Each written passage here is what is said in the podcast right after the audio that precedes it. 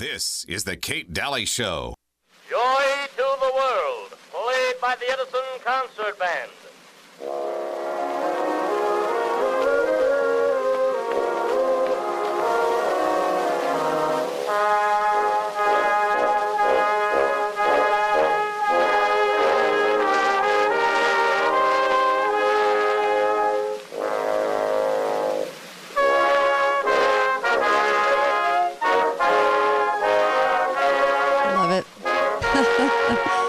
This was 1906. This is the um, first recording of a Christmas song that we've got. And uh, it's scratchy, but it's good, isn't it? Joy to the World. And uh, the Edison Band. Did you guys catch that? Anyway, uh, welcome back. And of course, every year I try to throw in something new um, because I, there are some beloved Christmas stories, and everybody always asks for them every year. It's fine. And I love them too, and I love to re listen to them.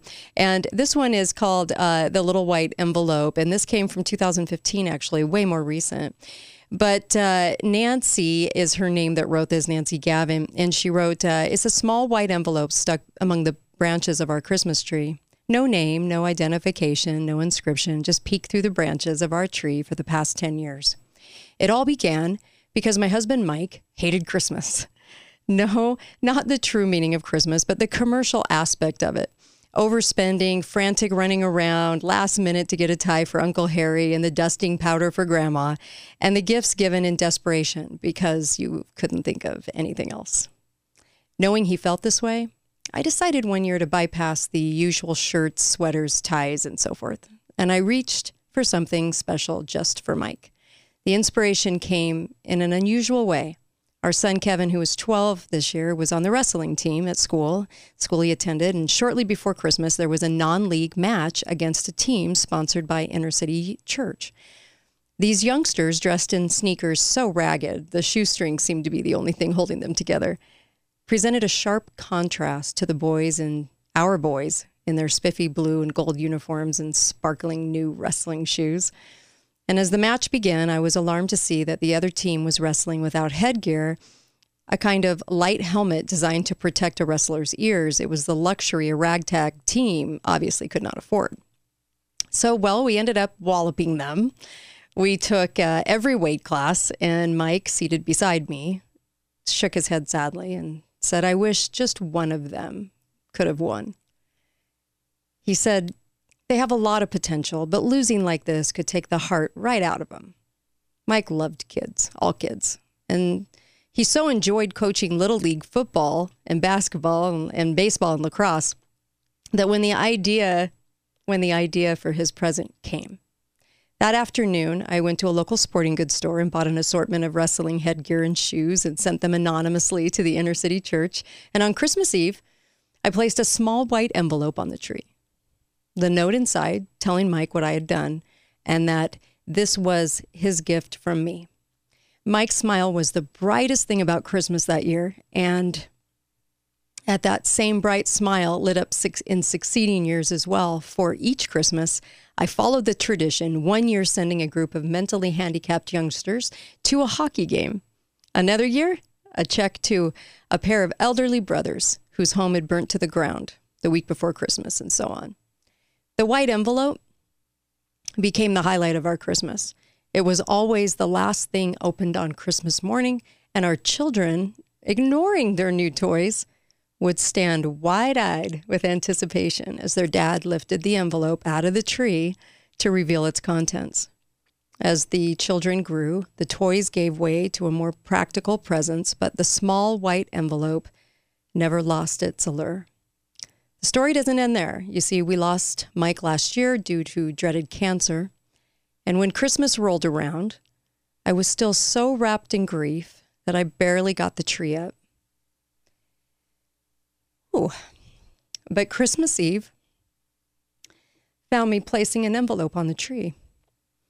And the next morning, I found it was magically joined by three more. Unbeknownst to the others, three of our, each of our three children had for the first time placed a white envelope on the tree for their dad. The tradition has grown And someday we'll expand even further with our grandchildren standing down to standing in to take that down that special envelope. Mike's spirit, like the Christmas spirit, will always be with us. And she wrote for the man who hated Christmas. Oh, sorry. Anyway, it was a it was a great story. Really got me, as you can tell. um, I rarely do that on screen, but listen, um, that is truly what it's about. You know, I look back on all the Christmases we've had. You know, I was listening to the Peaches story, and you think about all these different Christmases. And there was the Christmas that we delivered gifts to a family less fortunate, and and I fell trying to run away from the house, and the dogs started barking, and the lights came on, and I w- couldn't get up, and my kids were running, and and we were laughing so hard and trying to get up off the ground, and and there were a lot of stories in our in our family history like that. And every, each year we we try to help some families, and there's always stories with that. Stories that we treasure now in the telling of them. And I hope that my kids carry on those traditions with their kids because honestly, can't remember any of the gifts, but I do remember those moments. I always remember the moments where we we were with single parents or we were we were helping just in just about every kind of fashion you can imagine but each year just those are the only stories that my that my kids seem to remember you if i said what did you get in 2000 you know 15 16 17 18 19 and, and 20 they would not remember. They would not remember. But they do remember those moments. So and why is that? Why is that? Those are the ones that stick. It's all the stories where you lose your pride, you're vulnerable, you find out what matters, you're doing something that you know, you know, emulates Christ, or the times when people had it really rough and did everything they could to to get the to get the gift that they know somebody wanted. When somebody goes through that kind of sacrifice, that's what makes it special. Not the thing, not the thing. The thing gets wrapped, the thing gets opened, the thing gets forgotten. It's what you went through to get it. That's what matters. I hope you all have a Merry Christmas. I hope you share this show uh, through the holiday season.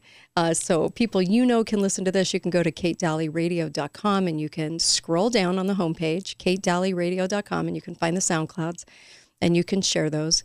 And I so appreciate you. I see you, all you freedom fighters, all you people that have stood up and taken the hits, all you people that get on social media. You try, you try with all your heart to educate. I love you for it. I see you. I see you. I recognize what you're doing. You love your country. I do too. You love God. I do too. You love your family. Thank you. Merry Christmas to you all. And I'll see you back after next week. Be faithful, be fearless, always.